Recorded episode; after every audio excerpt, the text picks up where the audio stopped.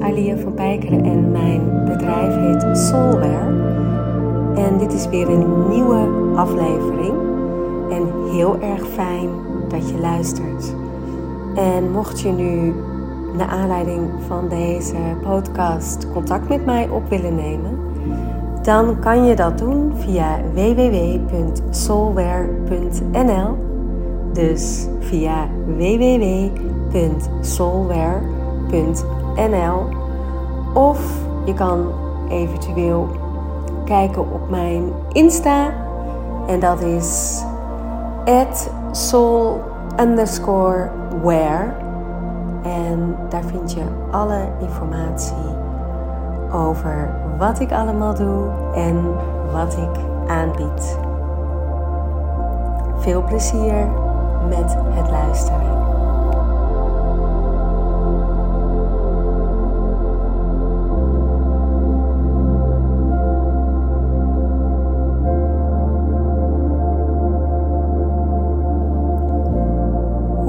Stopte met de pil en hoe ik vegetariër werd. En hoe jij kunt leren luisteren naar de natuurlijke vrouwelijke flow. En voor wie nu verwacht dat dit een heel lang en onderbouwd verhaal wordt over de voor's en tegens, nou die komt heel bedrogen uit. Want ik kan namelijk heel kort zijn hoe ik op vroege leeftijd twee belangrijke beslissingen nam voor mijn lichaam. Ik stopte er gewoon mee. Punt. En de pil werd gebracht als zijnde heel normaal toen ik een jaar of 15 was. Er werd gewoon een bezoek bij de huisarts gepland en ik ging naar huis met een recept. Ik was een tengere puber, dus kreeg de lichtste pil. En ik ondervond er eigenlijk niet echt problemen door. In tegenstelling tot mijn vriendinnen, die ik vaak troostte als ze huilend op de bank zaten vanwege de pijn. Het was gewoon heel normaal en het hoorde erbij, zo werd dat aan ons verteld. Vrouw worden was een pijnlijke gelegenheid, zo werd het gebracht. En op 19-jarige leeftijd startte ik met het beoefenen van het boeddhisme, waarbij een dagelijkse meditatie van minimaal een half uur in de ochtend en een half uur in de avond heel normaal was.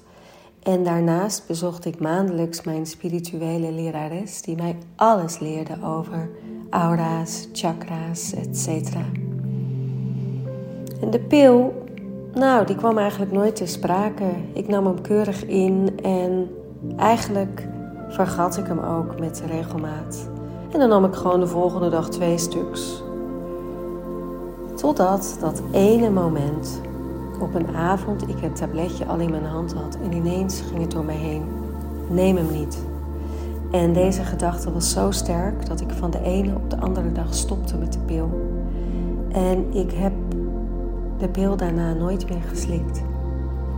En we zijn geneigd om dit soort strikte boodschappen te gaan onderzoeken en de voor- en de tegens af te gaan wegen.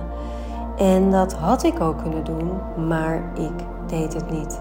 Ik voelde gewoon, ik hoef die troep niet meer. En zo geschiedde het. En ik ben opgegroeid op het platteland. Mijn ouders hadden een fruitteeltbedrijf en zo'n beetje alles wat wij aten kwam direct uit de aarde. We hadden een hele grote moestuin en alles werd ook zelf verbouwd. In de wintermaanden waren de akkers met de kale bomen een hele treurige bedoeling.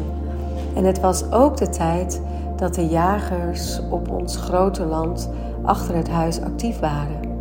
Als dank kregen we dan een geschoten haas of iets dergelijks. En ik herinner me dat ik als meisje van vijf een haas op mijn bord kreeg. Ik nam een hapje en moest overgeven. Ik kan dit niet eten, riep ik en huilde om de haas. Mijn ouders begrepen er niets van. Dit was immers een delicatesse.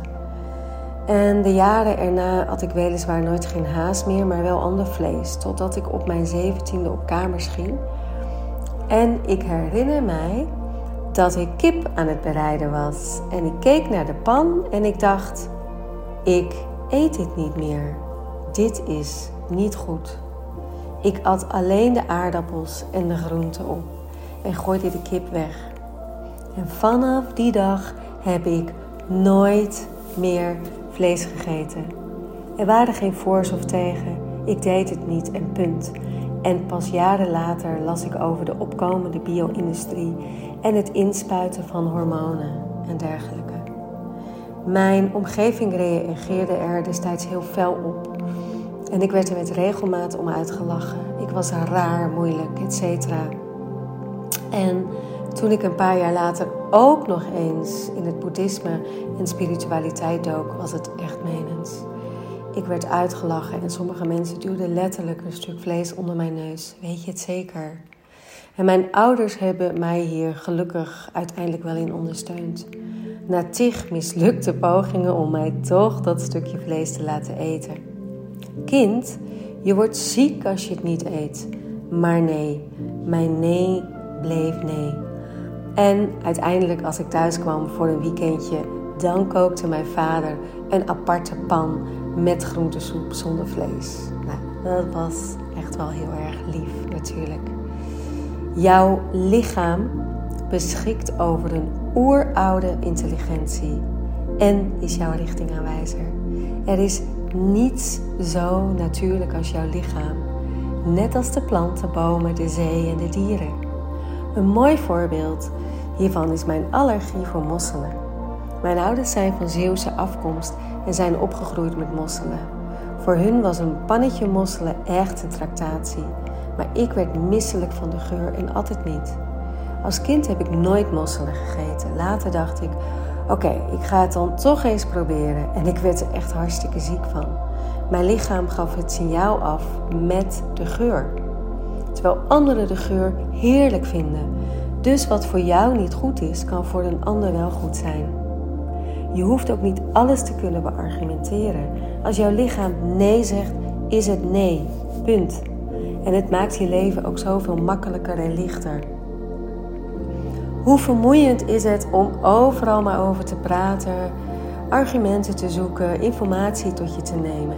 Luister gewoon naar de signalen en heb vertrouwen op die oeroude bron van wijsheid in je genen. En wat ik ook nog heel belangrijk vind om te vermelden. Ik ben nu 45, uh, eh, sorry, ik ben nu 54 jaar en heb mijn menopauze gehad. Ik heb nul klachten gehad gedurende deze periode. Dus geen opvliegers, geen gewichtstoename, geen hartkloppingen, geen onrustige nachten. En ik geloof persoonlijk dat dit komt door mijn yoga lifestyle en mijn voeding. En momenteel volg ik een Ayurvedische training die gericht is op jouw natuurlijke feminine flow.